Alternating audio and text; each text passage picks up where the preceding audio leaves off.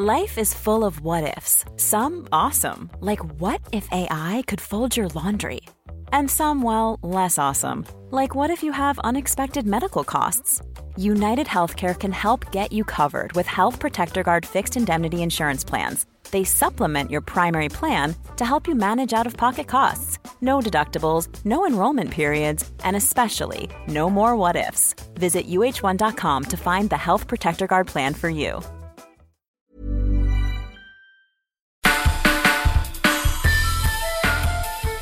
Welcome to The Evolver, sponsored by The Alchemist Kitchen, hosted by Ken Jordan. Last night, I was talking with a friend about her vision of a personal utopia. She described a place on the land where she could be part of a community that collects and preserves the many lineages of ancient wisdom from around the globe. It would be a kind of high vibe agrarian shelter that holds and keeps alive sensitive truths a quiet home far off the thruway where those special practices could be followed and preserved. A safe spot where high vibrations would manifest, protected from the hassle and bustle of our chaotic, crisis ridden world. Sounds tasty, right? Well, obviously, you and I have more than a few friends either pursuing this kind of vision or who are jonesing to give it a try. Of course, it calls me too, but if we're gonna turn things around, and pull humanity back from the cliff's edge that we're currently teetering on, a different kind of effort is necessary. Rather than building idyllic Edens in the distant countryside, we need to infuse our cities and suburbs and the institutions at their center with those precious practices and the highly tuned awareness that they lead to. Then we need to see what comes from that. The bet is that altered minds will make different decisions and these institutions will begin to behave differently as a result. The consciousness shift has to happen everywhere because we're all in this mess together. There's nowhere to hide. The supposedly safe space off the grid is still going to experience ecosystem collapse when the rest of us are in the middle of that mess. Even if you did manage to buy that perfect mountaintop location with a fresh water source and fields of biodynamic topsoil, how long could you actually hold out with the rest of humanity trying to scale your electrified perimeter fence? Our interdependence and interconnection are not an abstract thing. They are visceral, immediate. The more sensitive you get, the more you notice it in your own body. But how do people who are locked into the conventional, corporatized materialist worldview open up to experience that shift, to embrace it? One answer might well be to help people and the companies they work for to develop their own sense of empathic connection. My guest today, Michael Ventura, has been pioneering the conscious use of empathy within organizations as part of the design process. Whether it's designing a product or service for a customer, or designing an experience or program for employees. He has applied this successfully to Fortune 500 companies, leading NGOs, and governmental organizations, and in the process is innovating new ways to attune an organization's sensitivity to the well being of those they intend to affect. Michael calls this approach applied empathy, which is also the title of his new inspiring book. In this episode, Michael and I talk about, effectively, how it's possible to expand the consciousness of a corporation, because that's how meaningful change will truly spread. Just think about that. It's pretty wild. So listen to what he says carefully, keeping this in mind. It's fascinating. Michael Ventura is the CEO and founder of Sub Rosa, a strategy and design firm that has worked with some of the world's largest and most iconic brands, organizations, and startups. From General Electric, Google, Nike, Warby Parker, to the TED Conference, the United Nations, The Daily Show, and the Obama administration. Michael has served as a board member and advisor to a variety of organizations, including Behance, the Burning Man Project, and Tribal Link Foundation. In addition, Michael leads a thriving indigenous medicine practice where he helps patients address illness and injury of all types on the road to better well being. Michael's work to shift how companies value the well being of those who work for them and those who use their products or services is a sure sign that the consciousness movement is making actual strides, even if these transformational efforts don't get all the headlines they deserve. But maybe it's better that way. And one day, when you wake up, the world has totally changed. We're all on the same side, and no one even noticed it happening.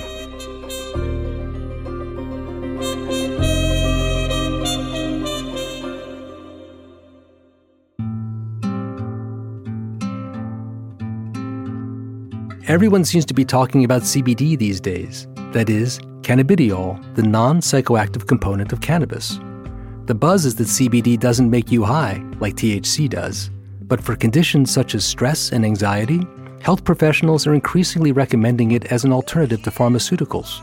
And scientific research is showing that CBD is highly anti inflammatory, so it can help with pain relief. What does the scientific research say about CBD? Research centers in the United States and elsewhere are studying the effects of CBD on a variety of ailments. Scientists refer to CBD as a promiscuous compound because it offers therapeutic benefits in many different ways while tapping into how we function physiologically and biologically on a deep level.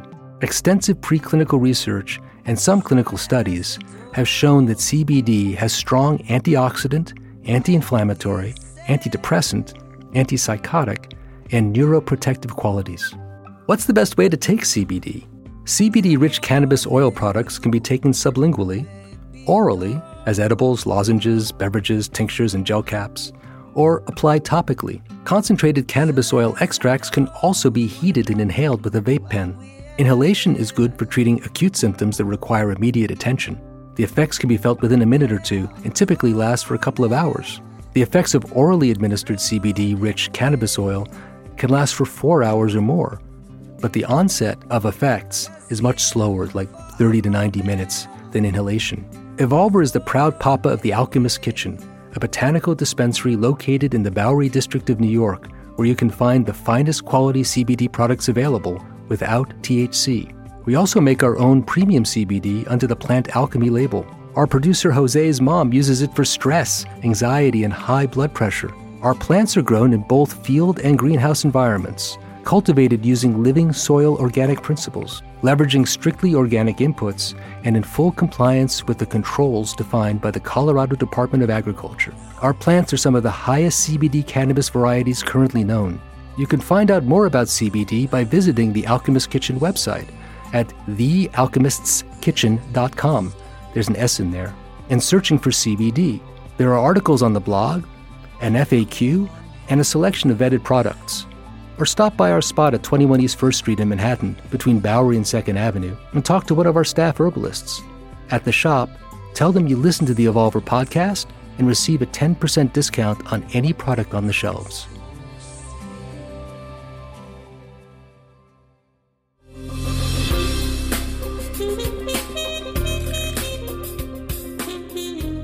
How does somebody know when they're being truly empathetic? For me, that answer comes from two parts. The first is are you aware enough of your own unconscious or conscious biases, right? And that with that awareness, you can step outside of them and go into someone else's perspective and genuinely try to get a, uh, a deeper understanding. Well, that's the big challenge because right. You don't know. I would don't know. say that a lot of us have trouble identifying mm-hmm. our unconscious biases. Yeah, and unconscious bias because they are unconscious. Right. Yeah, and I mean there is unconscious bias training, and you can do that sort of stuff. And what comes around is, at a certain point, no one's going to ever be 100% aware of themselves, right? Let's be uh, honest. And the if Dalai are, Lama is not 100% yeah, aware of himself. Right, exactly. I'm assuming. Yeah, exactly. Not that we've had a lot of, you know, heart to hearts. Yeah, he hasn't been on the show yet. Not yet. No. Next, you know, January, right. we're going for it. Um, but the the trick, I guess, is can you get more and more aware, and can you practice a state of self observation enough that you are noticing it faster, right? Are you are noticing when I am putting my own spin on things? I'm noticing when I'm overbearingly sort of bringing my perspective into the conversation as opposed to trying to stay in a neutral state and understand you. So how do you do that? I mean, so just to say, we've had a couple of empaths on the show, right? David Sauvage is Mm-hmm. Yep, one. he's a great guy. You know David? Yeah, I do. Yeah, I'm going to see his. He's got a. Uh, Yeah, he's got to show up. a- yeah, I'm seeing it tonight. Oh, okay. I have tickets to see it tonight, but I don't know if I'm going to make it. I have tickets for tonight and tomorrow, so I may give tonight to a friend. But Ah. if I go, I will see you there. and there he's talking about his own opening as an empath, Yes. where it wasn't so volitional. It wasn't like he decided he wanted to be more empathetic. It was more like he was assuming the emotional states of others around him. Mm-hmm. And then he had to actually develop boundaries around that so he could start to make some distinctions between what was his and what was not his. Right. Well, and, and he and I practice very different forms of this in that David's work is a somatic and, and real feeling into another person. The work that we do is centered around is really cognitive empathy, which is a different thing because I think that particularly in the business world, in um, some of the more commercial settings where empathy is really lacking and needed, feeling into and a more somatic version of it is uh, a bridge too far, and most people will not get there. And so, what we've tried to do is take that a notch closer to a more learnable, teachable, ownable skill that can be cognitive in nature and a practice as opposed to a gift or a um, sort of hard to reach capability. So this is something that a thick person, like say myself at one point in my life, probably maybe to this day, could acquire as a skill set in order to do what? What's the what does it do for me? so it does a couple things. It one allows you to be a better leader because it allows you to understand the nuances of the folks you're leading, right? And and by leader I don't just mean like someone at the top, right? I think anyone in an organization can be a leader. You could be 10 days on the job and still act leaderly. Um, but when you look at a team, the folks that lead in a one size fits all approach don't necessarily get the most success because those actions don't often resonate with every person the same way, right? Because we're all different. We're all little snowflakes. And so someone who is able to say, of these 10 people that I'm working with, I know this person is motivated by compensation, and this person is motivated by positive feedback, and this person is motivated by um, pressure, and so on and so forth. And then they can lead the right way to get the most out of people. As long as it's being done authentically and with integrity and with an awareness for what that person actually wants, it's great. But this is a topic that I talk about a lot is empathy unto itself is neutral. It's not a good, inherently good behavior.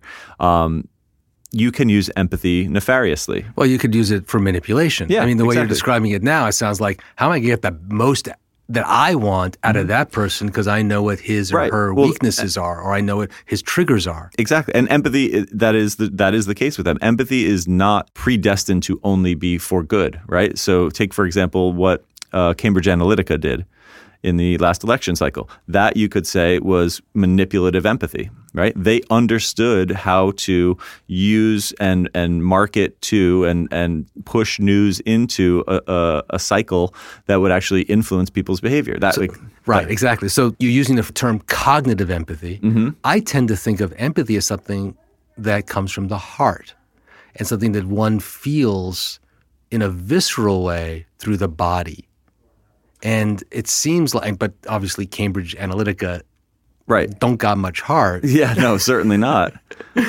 And and yeah, and uh, you- well, there are there are layers to empathy. That's the thing, right? Like you, as someone who has been working on getting out of your own head and into the minds of others and into the spirit of others for a long time, probably have a lot easier time feeling that. There are a lot of to, to use your word, thick people who are going to have a hard time jumping right into the heart, right? They might not have any familiarity with what, what that even feels like but they can start by training the muscle in their mind to perspective take, right? They can start the practice of, uh, much like when someone first starts a mindful meditation practice, it's very difficult for them because their mind doesn't shut down. It doesn't. It doesn't get quiet, and you know it's it's always constantly running. And then over time, they start to see the things starts to settle a little bit more.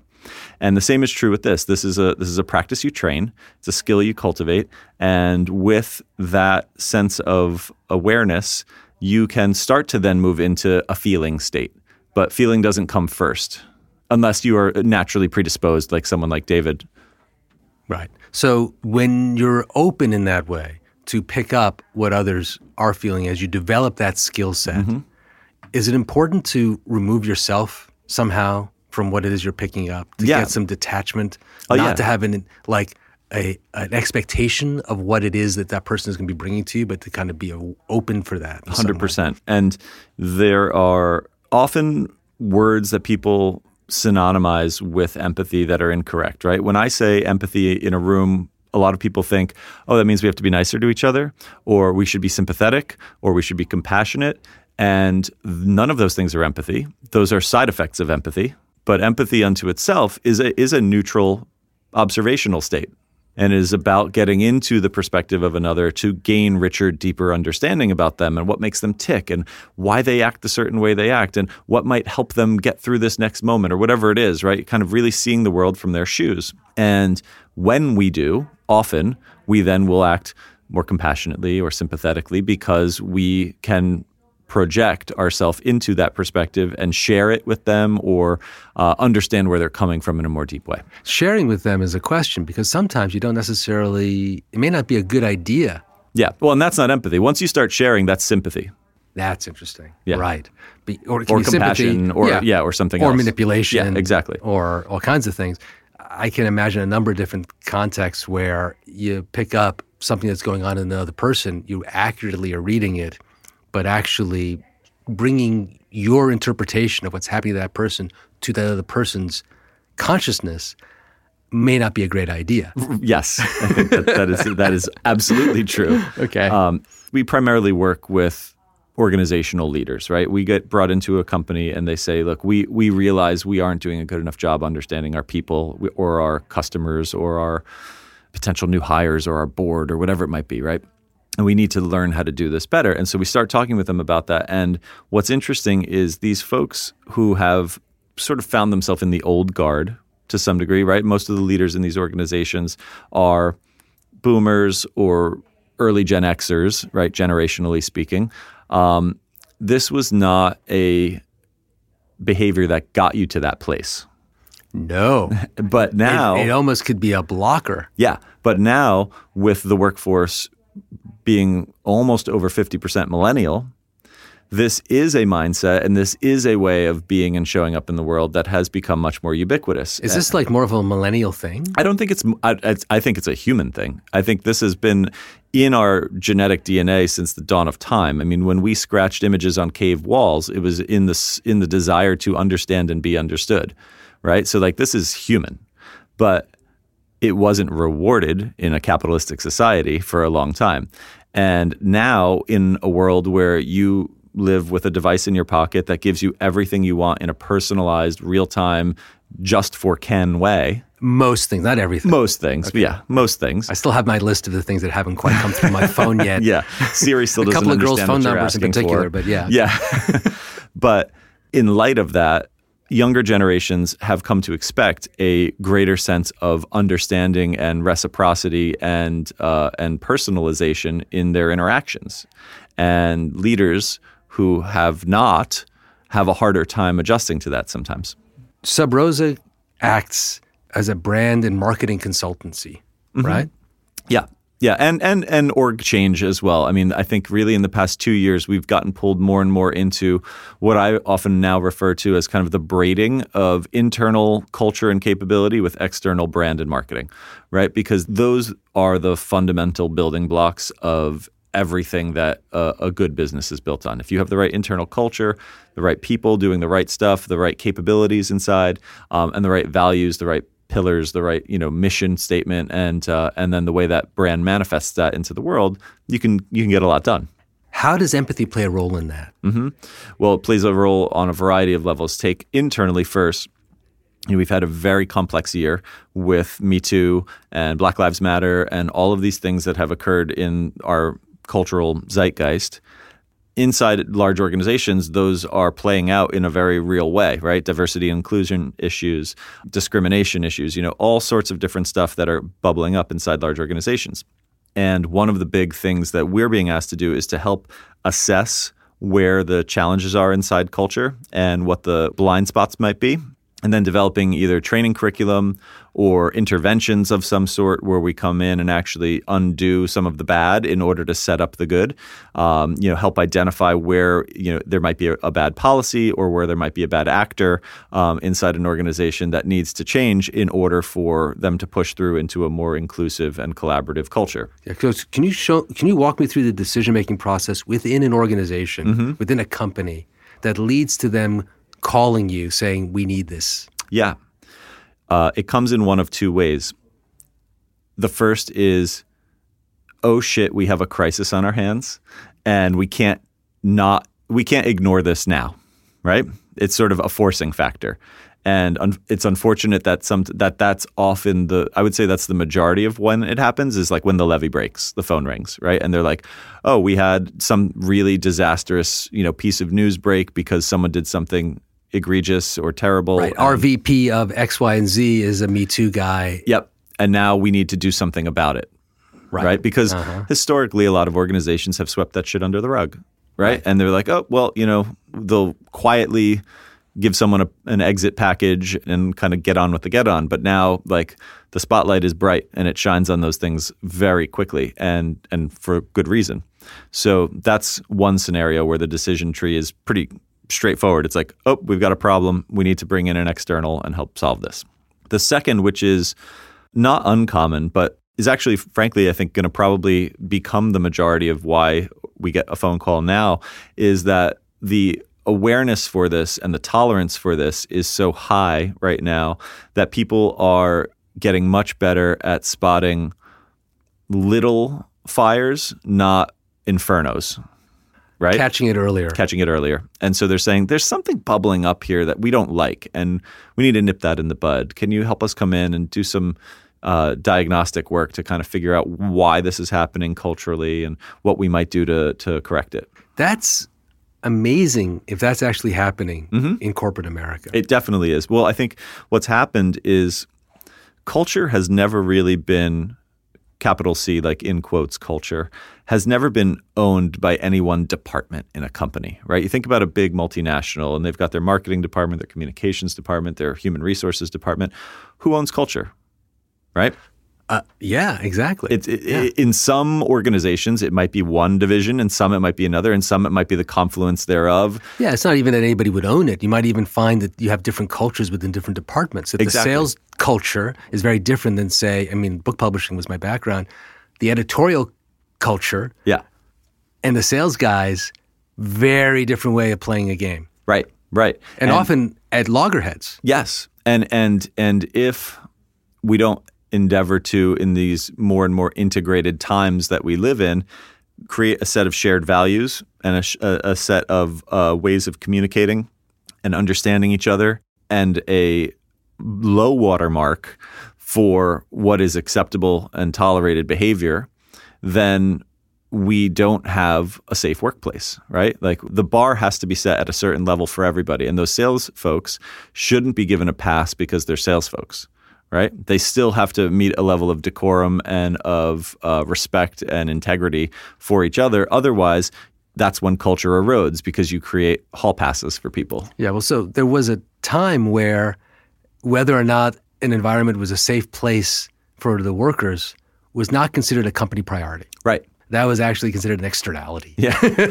yeah. you don't have to even think about that. Yep. It's like, let's look at the profit margins. What are you guys producing? Bang, bang, bang. Pretty cut and dry. Mm-hmm. You know, you're not in the top 90%. We're going to cut you from the company's, you know, right. like you're you're out of here. You're on your way out.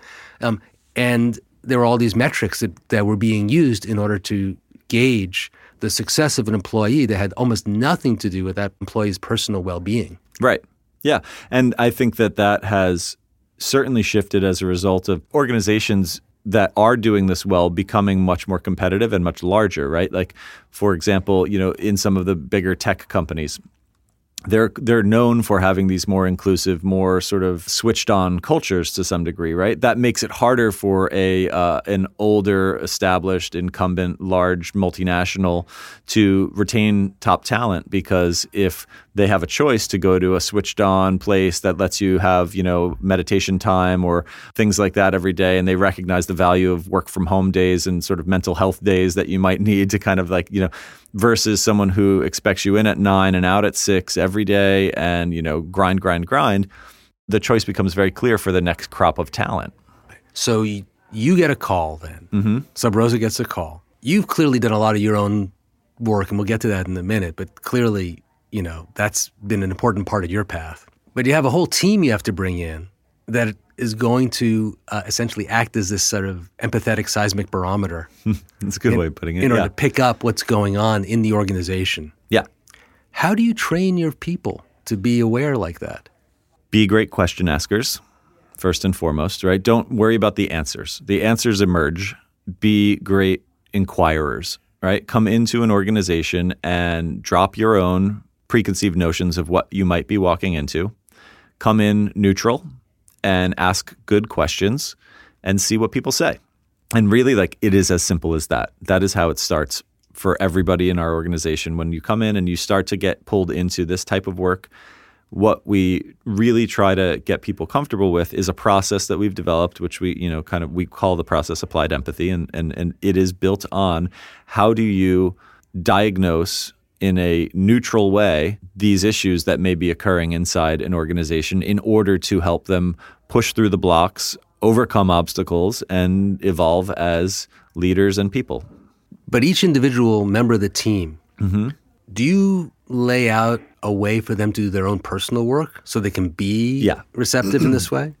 Yes, but we are very conscious as an organization ourselves to not get into a culty state about it, right? There isn't like a, you know, here are your Nikes and we'll be meeting at 6:30 tonight for the comet to pass. Um, you know, it's it's not that at all. Um, right. Better be on time for the full moon ceremony. Yeah, yeah. got it. Um, it's really funny. But the the we have a we have a framework that we use called the whole self. And the whole self looks at we've you know we did a ton of research in developing this going back into the meridian systems of traditional Chinese medicine and into uh, the chakras and into all of these different things and said okay there are a couple themes that exist across all of these uh, alternative and indigenous paths that have existed for a long time, much longer than mo- any corporation has ever managed to stay in business, right? You yeah. know, like I, by by a couple of millennia. by, yeah, exactly. Yeah. So there's got to be something really to that, and obviously, I came with a lot of respect for that world already. And as we started to look through, we pulled out some themes, and we said, okay, there are aspects of the self that every culture has always focused on, right? The physical self is one of them, right? Every every tradition has a component to it that is about uh, the body as temple, if you will, right? Some kind of way of caring for the body. So, you know, I sat in a room a couple weeks ago, 300 executives from a client side team, and I asked everybody to take a long, slow, deep breath. And, you know, five, six seconds go by. And I said, raise your hand if you took a breath like that today. No hands go up. Raise your hand if you've taken a breath like that this week. No hands go up. Raise your hand if you've taken a breath like that this month. Five or six hands. Wow. And, you know, people are panting. Yeah. Yeah. I, and, I, and I said, look, your body is one of the most fundamental first places that you have to have some self empathy for, right? If you're not putting the right fuel in the tank, if you're not taking care of yourself, you're going to be a, a hard person to be around, and it's going to be hard for you to be around you sometimes. You know, most people treat their body like a Uber that's taking their brain to meetings. Yeah. Right. And right. it's just like ferrying you to and fro. And they're actually not paying attention to what their physicality is uh, either providing or, or deteriorating in their ability to show up for people.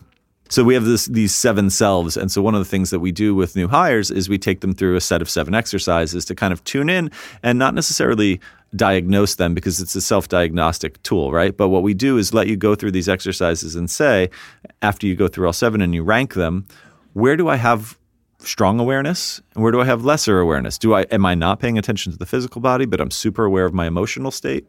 Right? That's another self.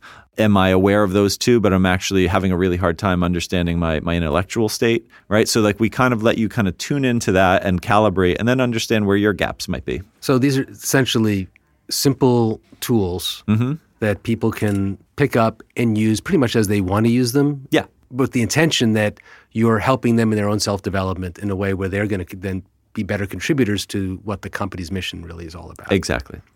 Have you been able to bring those same that same set of tools into another company Oh and yeah. apply it? We do it we do it all the time. Oh, you do? Yeah, yeah. I, I mean, we we did it twice this week, and we'll do it a bunch of times next week too.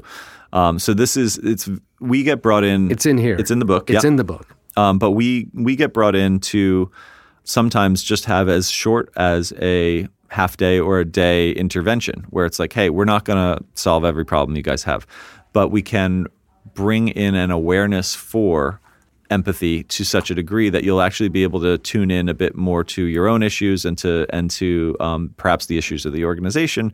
A half day is not going to solve all your problems, but it's going to at least give you some additional tools to work with. What is a company? I ask that question because you talk a lot in the book about essentially the company's history, personality, effectively, how it expresses itself. I'm wondering where and how you decide what makes that the company. Mm-hmm. Companies are strange organizations too because ultimately they're profit driven. Yep. There's a bottom line which can be fairly ruthless in the way that it drives company culture, mm-hmm. right? And there's often people at the top of the company who are creating the company culture who haven't done a lot of this personal work 100%. that sends a message to all of the employees about what is valued and what's not valued. And ultimately, often what's not valued are those aspects of wellness in the self mm-hmm. that are the kinds of things you're talking about cultivating through these practices, for instance. Yes. So it feels to me like there's there is a tension here. Yeah, if the if there wasn't, it wouldn't be serving its purpose right now. I think that why this has emerged is because there's a great need for it. And if we want to be alive as a species in 60 years from now, I think the organizations that employ all of us and are either uh, going to make good choices or bad choices for our planet and for our sustainability need to start to become more empathic and understand each other better and understand the circumstances we all find ourselves in. To answer your question about what is a company, I think you said the two words that I would say make a company, which are a collection of people and their values. And those values are not always shared, which is why you get conflict inside organizations. And every one of those people have a uh, a very idiosyncratic way of being, right? And they all show up differently. And if you have a good collection of people who have shared values and have the right intention, you end up with a good, solid culture that feels organized and consistent and built on integrity and, and you know heading heading in the right direction. Um, you can also see organizations that don't have that, and you see the opposite occur.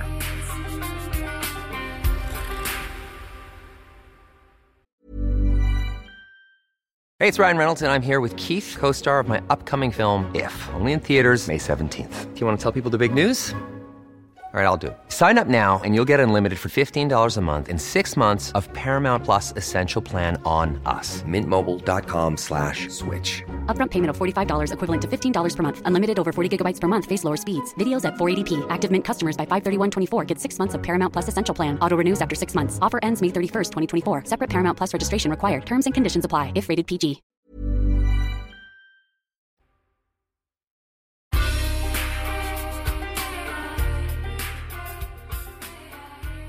I mean, can you have a, a healthy organization that makes some crap that really I mean, could you make like, I don't know, Mobil oil into a healthy So company? I don't think it's as binary as it's. It's not an on-off switch, right? Okay. I think that we would and do work with a lot of organizations that are not necessarily Patagonia, right? Right, sure. Because I believe and our team believes if we can make a bad actor behave 20% better that may affect a lot more change in the world than getting a great actor to act even greater.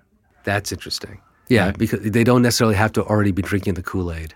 No, in fact, I think that taking you from like a bad and by bad I mean sort of environmentally unconscious Right. and toxic workplace culture and you know fill in the blank whatever the, whatever those things might be to shift an organization from that to a heightened state of awareness for the environment and a better diverse and inclusive organizational culture and of this and of that that's going to affect many many people almost instantaneously there are things we have said no to, and there are debates we have. You know, I mean, our team and us have have talked about certain things, particularly uh, in the realm of hot button topics like, uh, let's say, big tobacco. Right? We've never worked with big tobacco, um, but should we? Right? It's a provocative It's a- question. It's a real question, right? Yeah. And Especially because some of them are now going to be investing in cannabis. Exactly. Right. And they're gonna and, and they're gonna start to see the value of that. And is that a good thing or is that a bad thing? I don't have an answer for that to be honest with you, but it is it is a topic we ask ourselves because we have to be prepared if the phone rings. Right. So, do you have a clear set of the parameters of what kinds of organizations you want to work with and which ones you would not, or you just kind of play it by ear It's- based on the? On it's the not so much about industry, it's about circumstance. Right. And it's about the topic they come to us with and their willingness to change. I think for us, if it's lip service, if we're being asked to come in because like someone needs to tick a box and say we did this thing, then you know we're, we're not going to waste our time with that because we're not going to actually have our impact felt. But if we know through a couple conversations early on, and you can pick up on it pretty quickly by talking to people whether or not they really want to affect change or if they're just kind of phoning it in. If it's a phone it in, you know there are there are other organizations who, who want it more that we should probably be spending our time with.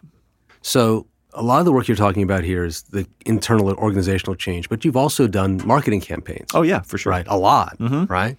Working with some of these, you know, massive clients. Yeah, Johnson and Johnson, Pantone, Adobe, TED Conference, Delta Airlines, yeah. The Daily Show. The Daily The Show. The Daily Show. It was good fun. What did you do for The Daily Show? That's funny. Um, we were asked to uh, create a disruptive experience at the Republican National Convention. Um, and so uh, they wanted to, because they were going to be broadcasting live from there. Um, I guess that was in Cleveland uh, during the last election cycle. This is still Jon Stewart, or This- no, this is Trevor Noah. Trevor Noah, Yeah. cool, excellent. And so, yeah, we created um, basically like this convention carnival, essentially, which we took old school carnival games, like a beanbag toss or something like that, um, and made you know like a lying politician beanbag toss thing where we had all different sort of you know faux cutouts of different politicians who had been lying, and you threw the lies that they were telling into their own mouths and stuff like that. And just like you know gags like that Yeah. and we you know designed the whole set for where uh, Trevor Noah broadcast from from that period uh, for the during the the convention. Now that you might say, well, like where the fuck is the empathy in that, right? Good Um, question. yeah. but you know the process we have developed is something that allows us to go into an organization and do you know cult, deep culture work like we've been talking about in the beginning of this through this three step process, but also can go into the Daily Show audience and say, okay, what does this audience care about? What motivates them? What are the stories that they're interested in? What are the types of things that would make it a, uh, a compelling and, and humorous and you know the values at- attaching what they care about to the values of the Daily Show? Right? We want to deliver interesting news. We want to do it in a way that's funny and, and humorous um, and and uh, satirical. We want to be topical. We want to be you know sort of in the center of the hurricane. All of, I'm making these up, but this is generally what they're you know what we all know the Daily Show to be. And empathy, really at play there, is if we have empathy for that and, and a deep understanding of what they want, and a deep understanding of what those consumers want, and a deep understanding of what's happening in the zeitgeist, you can build something effective that sits at the intersection of those three things. So if you walk in, you walk into the Daily Show office. Mm-hmm. Who do you talk to about this? Like, how do you do that analysis? What's the te- you know? Because there is nobody there holding company culture. I'm assuming. Yeah, not, officially. no, not like a department. Yeah, Not sure. department. So like, how do you? You, we talk with people. Like, Yeah. I mean, we the, literally. I know it sounds like reductionist, but it's every project we do starts with at minimum 10 stakeholder interviews and we say okay who are the people we need to talk to and we talk to them and then we also talk to the people they didn't tell us to talk to right like okay those five sound right but we are also going to go talk to you know this partner of yours and we're going to talk to two customers. I don't talk to that guy. yeah yeah. He doesn't understand anything. right. And then and inevitably there are always kernels of wisdom in those ones that we hadn't been told to go talk to because of course there are. Why wouldn't there be? Right. And so you're bringing a process mm-hmm. into every organization effectively yeah. where you're beginning to identify what questions to ask and who to ask them to. Mm-hmm. And then that leads to a kind of that discovery leads to coming up with certain objectives that you want to achieve on the project, I guess, that Yeah. you're being handled, being being brought in to do. right yeah So it's, it sounds like you kind of there's a bit of a cookie cutter thing here, but only up to a point, and then a certain then you really got to kind of yeah i would say that there's freestyle a, it a bit. the process doesn't beget the outcome, right? So the the process, uh, maybe that's a better way of saying it. the process does beget the outcome. What the, what the the process doesn't predetermine the outcome is a better way of saying that. Um, the process, if we follow the way we do our work, we will find the right clues to come up with the right answer. You got into this originally through advertising, marketing. Yeah, That was your I was- specialty as a I mean, specialty is a funny word when you're 23. okay, yeah, Um, well, so uh, I was out of uh, college. Yeah, I had been out of college for about a year and a half. I had been working at a marketing and, and advertising agency, and they did around the layoffs. I was laid off. I was then 22, 23, something like that. And this was the era where everybody wanted a flash website, those big clunky loading screens. And so a buddy of mine and I both were talking about trying to start something up. And I had a conversation with my parents at the time, and I was terrified of having it. I was, you know, I was worried that they were going to say like, you know, you need to get a real job, and like, you know, this isn't a time to, you know, screw around. This is, you know, we're in a recession. This was, you know, uh, uh, the bubble had just burst. This is whatever that was, 2003, 2002. I went and talked with them, and they said, look, you don't have a family to pay for, you don't have a mortgage, you don't have any of these big responsibilities. If you're ever going to take a risk and try to start something, now's your chance. So like go do it. We're not going to like bankroll you, but like if you need money for groceries, call. You know, like we'll give you we'll give you a little cushion for a period of time, but if in like seven, eight, nine months from now this isn't working, you're probably gonna have to get a job.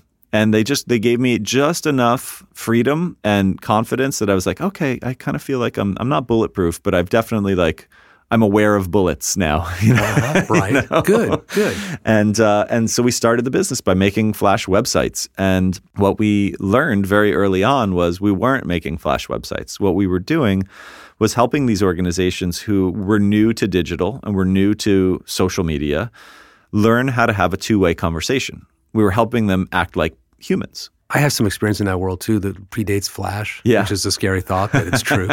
um, and what you found yourself doing inside of these organizations was training, showing them what the digital media is capable of. Yeah. And what it's grounding in, the digital media allows you to do is have conversations Yes. with your customer base, which is something they hadn't been able to really do before because they didn't have direct access to the customer base. They would go through a store, and the store would have the yeah. access. Or, or an Or- ad through a TV screen or right, something, right? Something like that, right. So here, suddenly, like they had a way to get direct input from the people who are interested in what they do. And that was a kind of shock Yeah. inside of these organizations. It was an existential crisis. I mean, like there was a moment I remember very clearly. We were at a big uh, consumer packaged goods company, and we were talking about uh, they were they wanted to start a company blog, and there was this whole debate. It went on for like three meetings between the communications team and the marketing team and all these folks about the comments section on the blog and should we allow comments? And who's going to police that? And what happens if someone writes something bad? Who's going to respond? Is it going to be responding from the voice of the brand? What is the voice of the brand? Should it be jerry who works down the hall uh, who works in communication? Should he be responding? Should he say he's jerry? Should he say he's you know the the, the brand speaking?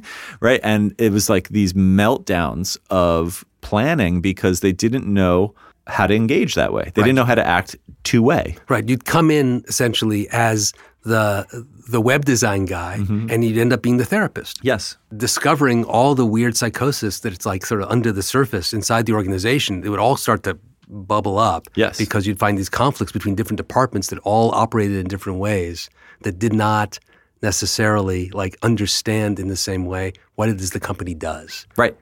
Right. That's exactly right. I went through some of that. I helped to lead some of those therapeutic sessions.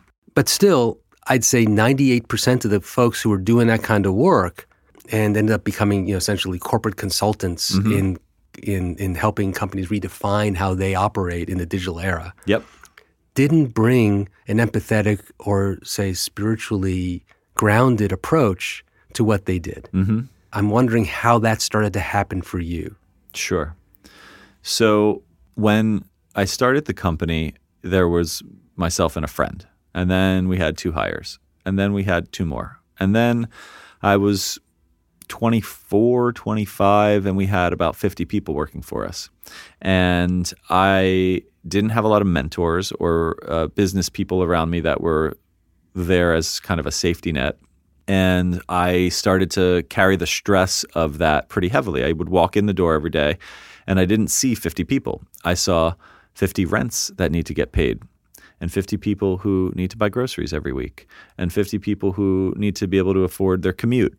And I was the only person really doing uh, a lot of the business development. Um, I was doing all the design. I was doing. I was leading all the strategy work. I was. I, I had a lot on my shoulders, and I had no way of coping with that. So the way I coped with it was drugs and alcohol and all of the things. Been there. Yeah, yeah. All of the things that you know are all every bad coping mechanism you could imagine was was was my jam, and I went through a period of time where that was basically a, a numbing mechanism between the working hours and sometimes even eking into the working hours, where it was like this is the only way I'm going to get through the day.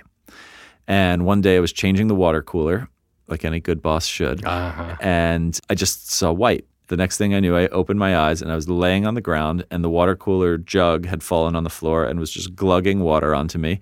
And I had ruptured three discs in my low back. And I was taken to the hospital, and they did all the tests and everything. And they were like, "Look, you've you've destroyed your lower back. Um, we're gonna have to have surgery. It's gonna it's gonna be a painful process, but you'll have arthritic pain for the rest of your life. But you'll be able, you know, you'll walk and you'll be fine." And I said, That's a lovely diagnosis. yeah, thanks, thanks, Doc. Twenty five years old, and um, and I said, I I I kind of have to imagine that there's an alternative path to this too. And they were like, no, no, no, like this is it. Like you can trust us on this. Yeah, we'll put some pins in you and you'll be fine. And so I left. I remember I left NYU uh, Hospital over on First Ave with a with a cane, and it took me like an hour and a half to just get to the corner to get to the taxi line because I was in so much pain. I was just like eking my way through the whole thing, and uh, got home and took a bunch of Percocets or whatever they gave me that night, and woke up in the morning and I was like, this is not the way of like this is this is there's a fork in the road here, and I can go one of two ways, and this doesn't feel like the right path called a friend, was just kind of bitching about it to him, and he said, "Well, have you ever tried acupuncture? I've never done it, but I've heard it's a good thing." And the, you know, this is an earlier time when that was still a little kind of further afield than it is now. I think it's it's certainly in the past 15 years become a lot more uh, the norm. Um, but alternative medicine, at least, wasn't on my radar to that degree back then. And so I said, sure, I'll try anything right now. Went to an acupuncture session, and pain went in that first session from 100 to 99 and a half, right? Like it didn't change anything, but there was a crack in the door. And I was like, mm, I'm going to come back. And I went back again.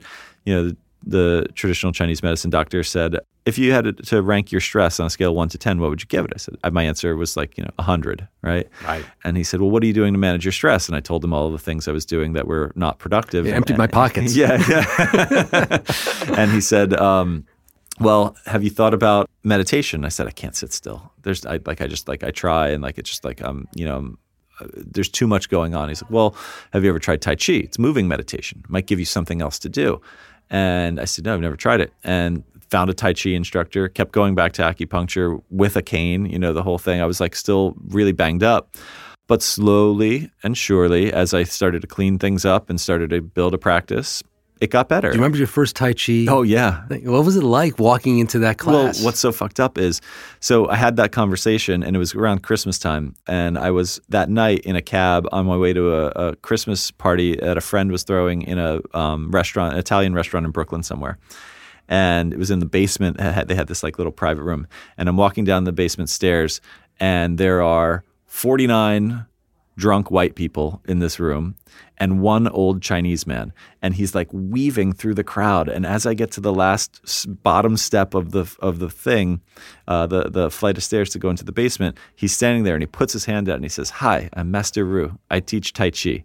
What? And I said, "You got to be fucking kidding me." That's amazing. and uh, What, and he you was have a cane. and I have a cane, and and like- and he was clearly like, Yeah. "This dude needs some help." and so uh, that began my practice with Master Ru, and we you know went down to South Street Seaport. Okay, every so let's talk about this for a second. Okay. What's really going on here? Okay, because you know many of us who end up in this kind of quirky, you know, consciousnessy, Mm-hmm. you know, uh, playpen, have arrived here because of strange things like that, Right.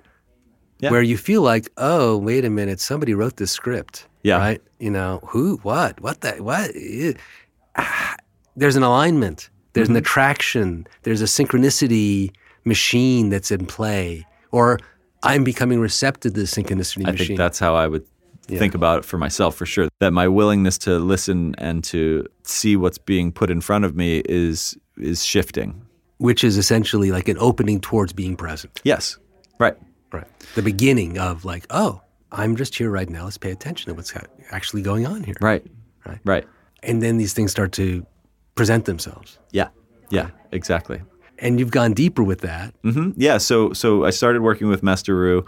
As I started to get better, I was like, "Oh shit, this is this is an interesting world, and there's so many things." And I went on No, this. so when it first started, it's like, are you like telling your friends, you know, I, I- I just wish I could do more Percocet, but I got to go to this Tai Chi class. Like, kind of. I mean, is yeah. there kind of the conflict there? There's like some, like, what is it? What am I doing? Uh, There certainly was like a that my life is changing and I'm making other decisions, and I don't know if this is, I don't know where this is going to go, but it's definitely not feeling as dark as it did, right? So like it, it started to kind of just pull me in that direction.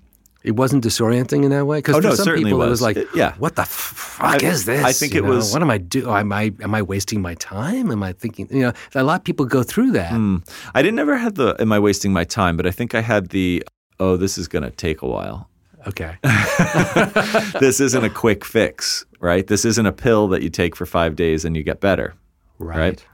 And so after going down that road and getting better, after about six months without surgery, I had no back pain, um, and my back had kind of course corrected itself. From acupuncture and Tai Chi. Yep, and you know, and stopping doing every drug imaginable. And so um, what ended up I, happening? I just got to ask about that. Okay. I, I don't mind. Was there a moment where you went, "I'm doing less. I'm doing less. I'm gonna. I have to stop this." For instance, in my own crazy Mm-hmm. experience, there was a moment where I realized there's this friend I wanted to see, who was coming from a much more, let's say, consciousness kind of place. I knew I could not be present with her if I was high hmm. yeah, on stuff on whatever Yeah, it on was I whatever was it was. I was just like, I can't. She can't see me like this. Yeah. I can't allow that to happen. so that was like that was when I realized like I better stop. yeah. It then- doesn't. it doesn't fit into your new life anymore. Yeah. Yeah, Right. Was did you have a moment like that? It wasn't an on-off switch. It was a fader. Okay. Yeah. But then I went on like the because I have an addictive personality, I went on the spiritual buffet line and just tried everything, right? I was like, "Oh, I'm going to try this and I'm going to try this. I'll do you know, and and went down every modality you could possibly imagine and and and no harm, no foul, right? Like that was that was probably the best thing I could have done for myself at that time because I replaced a addiction with an addiction in some ways and it was a healthier one and so I kind of went down that road and played around with things and saw what worked for me and what didn't work for me and I stuck with the things that did because I think at a certain point you do have to commit to a practice if you're going to get the value out of it you can't like dabble in seven modalities right you kind of like if, at a certain point really the, the committing and the going deep is where it, it opens up for you So can I yeah because that's such a huge topic and we're not going to go down Yeah. all the way. But for you, Mm-hmm. can you explain to somebody who hasn't had that experience why that's important? I don't think I have personally enough mental capacity to learn the depth of a tradition as complex as traditional Chinese medicine or Taoism or whatever it may be, right? Uh, you know, particular type of yoga, and do multiple ones, right? Like you kind of have to like you have to pick a major. That's why you pick majors in college, right? Because you can't major in everything. And so if you pick a major, you've got to go down the rabbit hole of that thing. And so that's sort of what I had to do. They had to pull back from all the different things that look so alluring out there. i Try a little bit of this, a little bit of that. Mm-hmm. At a certain point, you found like there's more value in sticking to this thing and that. Sure. thing. You can minor in a lot of things. Yeah, yeah, exactly. so, what did you major in? Um, well, I have a Taoist practice for myself that is what sort of keeps me grounded and stable. And I do qigong and tai chi every day, and you know haven't missed a day in years. And like for me, that is my that is my stabilizing practice, right?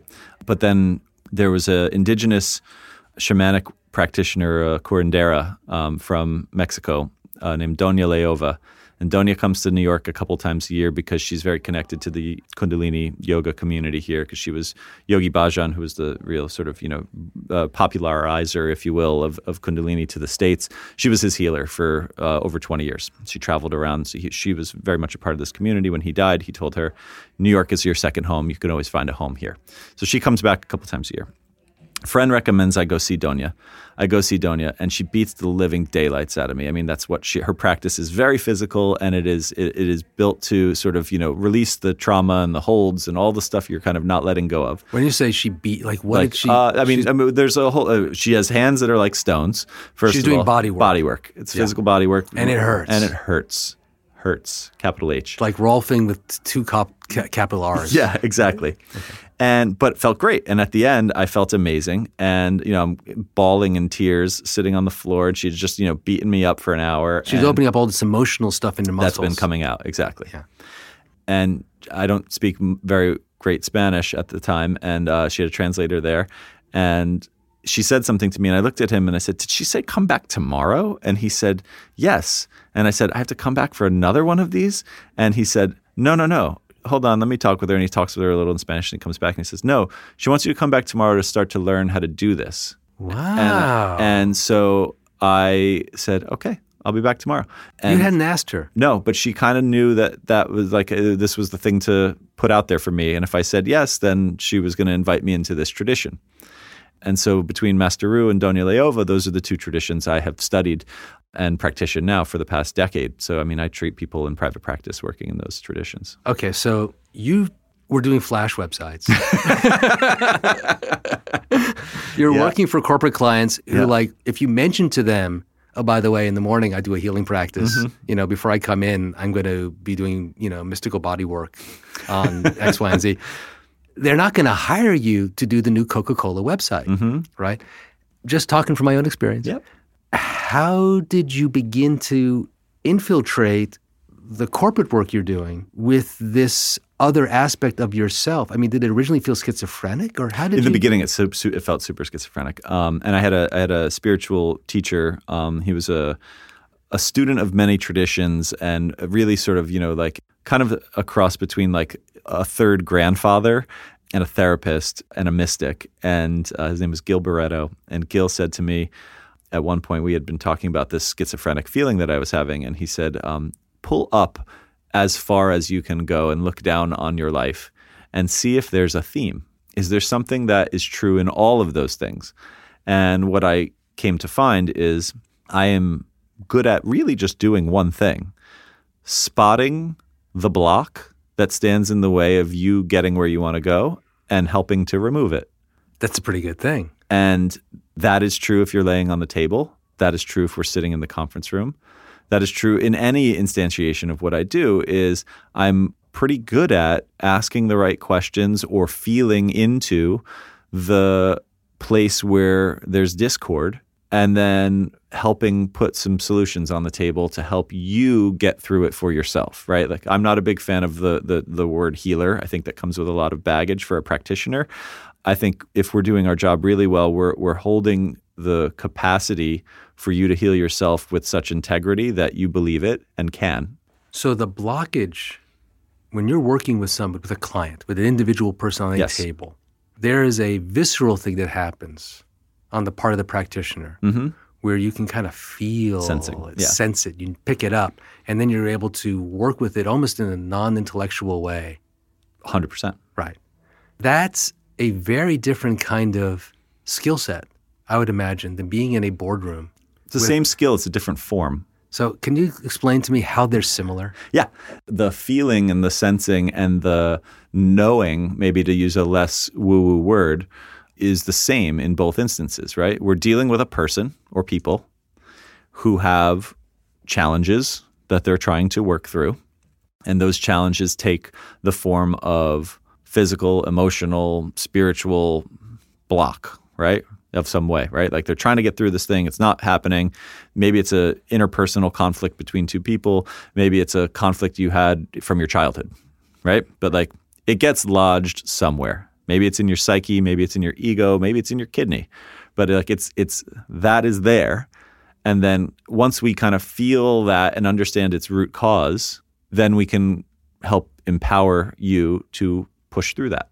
But you come into a company, there's a mm-hmm. team. Yep. You're not the only person. Sure.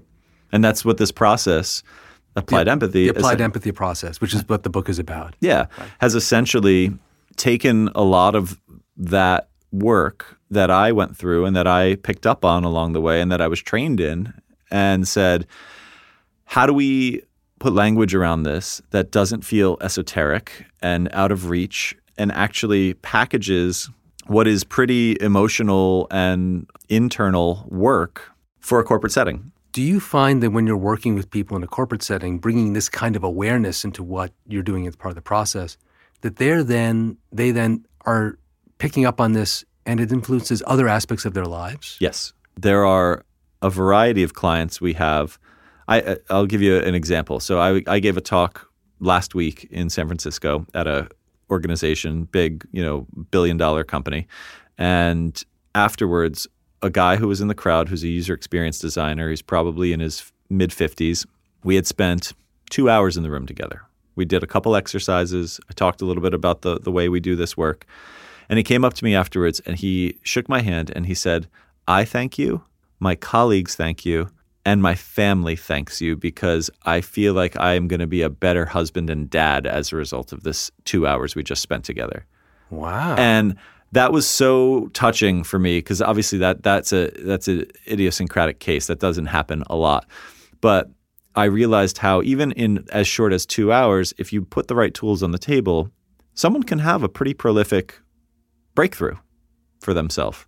And this guy had one, and he shared with me what he. And I won't obviously share that, but like he talked me through. He's like, well, you know, when we were talking about this, I realized this about me and how I'm doing this thing at home that doesn't feel. Da, da, da, da.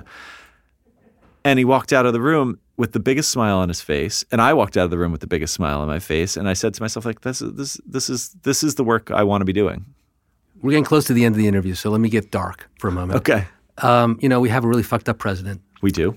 And the country seems like it's, you know, coming apart at the seams. Yeah. A lot of anger, a lot of, boy, there are a lot of blockages. Mm-hmm. Okay. What do you see coming ahead? Like when you talk about this as a way that big global corporations are now essentially shifting their company culture in order to have an open space for this much more empathic way of understanding the needs of their employees, but I'm assuming the needs of the wellness requirements of their consumers Yeah. right? That feels so much at odds with other things that are happening Yes. that frankly dominate the front page of print newspapers or web, news websites Yeah. or get most of the airtime on CNN and Fox News. Mm-hmm. What's going on? What's Yeah. going on? um, look, I am a chronic optimist, and I think that sometimes you need a fever to get rid of a cold, and America has a fever right now, and all of the worst bits of America are on fire, right? But if you look at what happened just even most recently, I don't know when this will air, but like in the in the midterms, right? Um, in the midterm elections, highest vote, voter turnout we've had, a huge shift in the diversity of candidates who have been brought into office, and would that have happened under? Obviously, a lot of other terrible things would not have happened under a different uh, regime, um, and I'll use that word specifically with him. But maybe it stirred the pot in a way that we needed it stirring. Maybe things were a little complacent. Maybe we weren't taking, maybe the liberals weren't working as hard to affect the change that we do need to have happen. And now we've got a, a, a real need to do so and it's getting people out of their chairs. And so, like I said, that's a very optimistic view. And there is a lot of terrible things happening in this country right now, and we're getting you know pulled into them on a on a host of levels. I mean, we've had conversations with organizations like Southern Poverty Law Center most recently and helping them think about how might they improve their messaging in order to be more effective in this time of crisis. We had a conversation about nine months ago with the State Department because they're The State Department. yeah, because they're thinking about how ambassadors in foreign lands are actually having a much harder time doing their jobs because they're trying to be diplomats in a place where we're not viewed as the most diplomatic country in the world. And how do The State Depart- Department has enough self-reflection, self-awareness of there's what's some going switched on. on people there. Yeah, indeed. we literally met in a basement and they told me that if you tell anybody you're here, we'll probably lose our jobs. But We're not going to talk about it now, but I, had a, I have had a similar experience Yeah. with the Democratic Party leadership. Okay, mm. just to say. Yeah. Yeah, but They're don't there. tell anybody we're talking about this because, man, I'm going to, my budget's going to get cut. yeah, exactly. That's mm-hmm. exactly what they said. Mm-hmm. Wow. Okay. All right. Michael, thank you so much for being with us today. Thank you. This is awesome. And, you know, I, I love the work you do. And I think that this community is one that uh, I like to count myself a part of. And I'm very uh, happy to share this story with you. It's awesome. Thanks a lot. Thank you.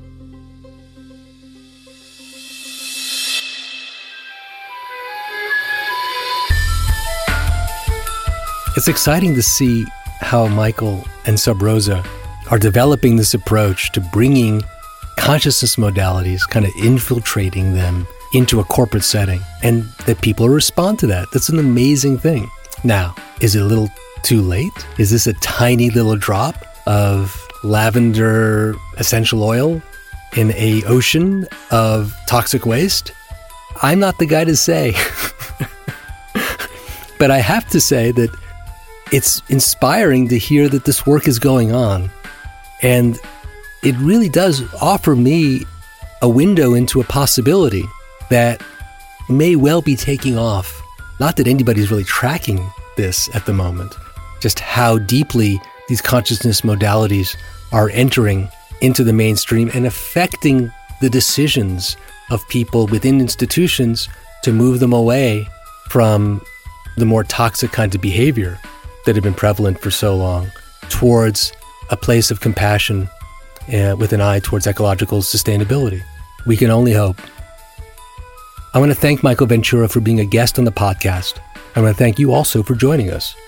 You can follow what Michael is doing at Sub Rosa at the Sub Rosa website, which has the URL of wearesubrosa.com. W E A R E S U B R O S A dot com. Also, you can follow Michael on his Instagram, the Michael Ventura, B E N T U R A. If you like what we're doing here on the podcast, please share it with friends. Let us know. Post a ratings, stars on iTunes. And if you want, you can drop us a note at theevolver at evolver.net, N-E-T. Remember to subscribe to The Evolver on iTunes, Google Play, Acast, or on the podcatcher of your choice. And follow us on Instagram at The Evolver Podcast and on Facebook at Evolver Social Movement. I want to thank our producer, Jose Alfaro, and the ACAST team. Our theme music is Measure by Measure by Paul D. Miller, aka DJ Spooky, from his album The Secret Song. And our interstitial music are tracks by The Human Experience, Sunu from the album Soul Visions with Rising Appalachia, and Here for a Moment on the album Gone, Gone Beyond. Please check them out. That's all for now. We'll be back next week.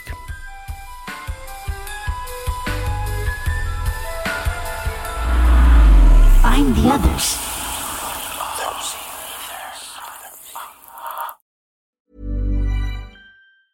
Even when we're on a budget, we still deserve nice things. Quince is a place to scoop up stunning high-end goods for 50 to 80% less than similar brands. They have buttery soft cashmere sweaters starting at $50, luxurious Italian leather bags, and so much more.